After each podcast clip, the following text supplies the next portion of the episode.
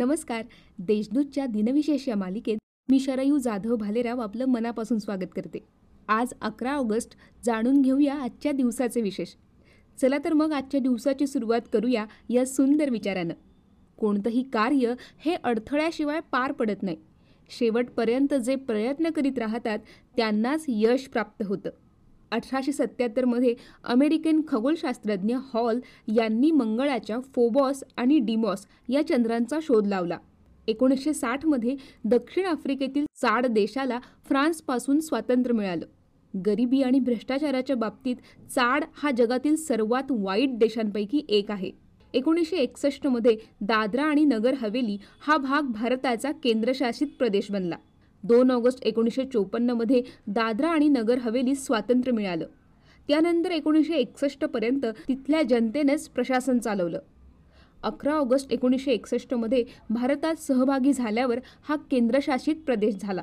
एकोणीसशे एकोणऐंशीमध्ये गुजरातमधील मोरवी इथलं धरण फुटून हजारो लोक मृत्युमुखी पडले होते. आता पाहूया कोणत्या चर्चित चेहऱ्यांचा जन्म झाला आहे. पत्रकार संपादक राजकीय विश्लेषक प्रेम भाटिया यांचा एकोणीसशे अकरामध्ये जन्म झाला. हिंदुस्थानी शास्त्रीय संगीताचे प्रतिष्ठित संगीतकार अभ्यासक आणि शिक्षक रामाश्रेय झा यांचा एकोणीसशे अठ्ठावीसमध्ये जन्म झाला. पाकिस्तानचे दहावे राष्ट्राध्यक्ष जनरल परवेज मुशरफ यांचा एकोणीसशे त्रेचाळीसमध्ये जन्म झाला. क्रिकेटपटू यशपाल शर्मा यांचा एकोणीसशे चोपन्नमध्ये जन्म झाला. भारताकडून सदोतीस कसोटी आणि बेचाळीस एकदिवसीय क्रिकेट सामने ते खेळले आहेत. अर्जुन पुरस्कार सन्मानित माजी भारतीय क्रिकेटपटू आणि कर्णधार अंजू जैन यांचा एकोणीसशे चौऱ्याहत्तरमध्ये जन्म झाला. आता स्मृतिदिनानिमित्त आठवण करूया या थोर विभूतींची.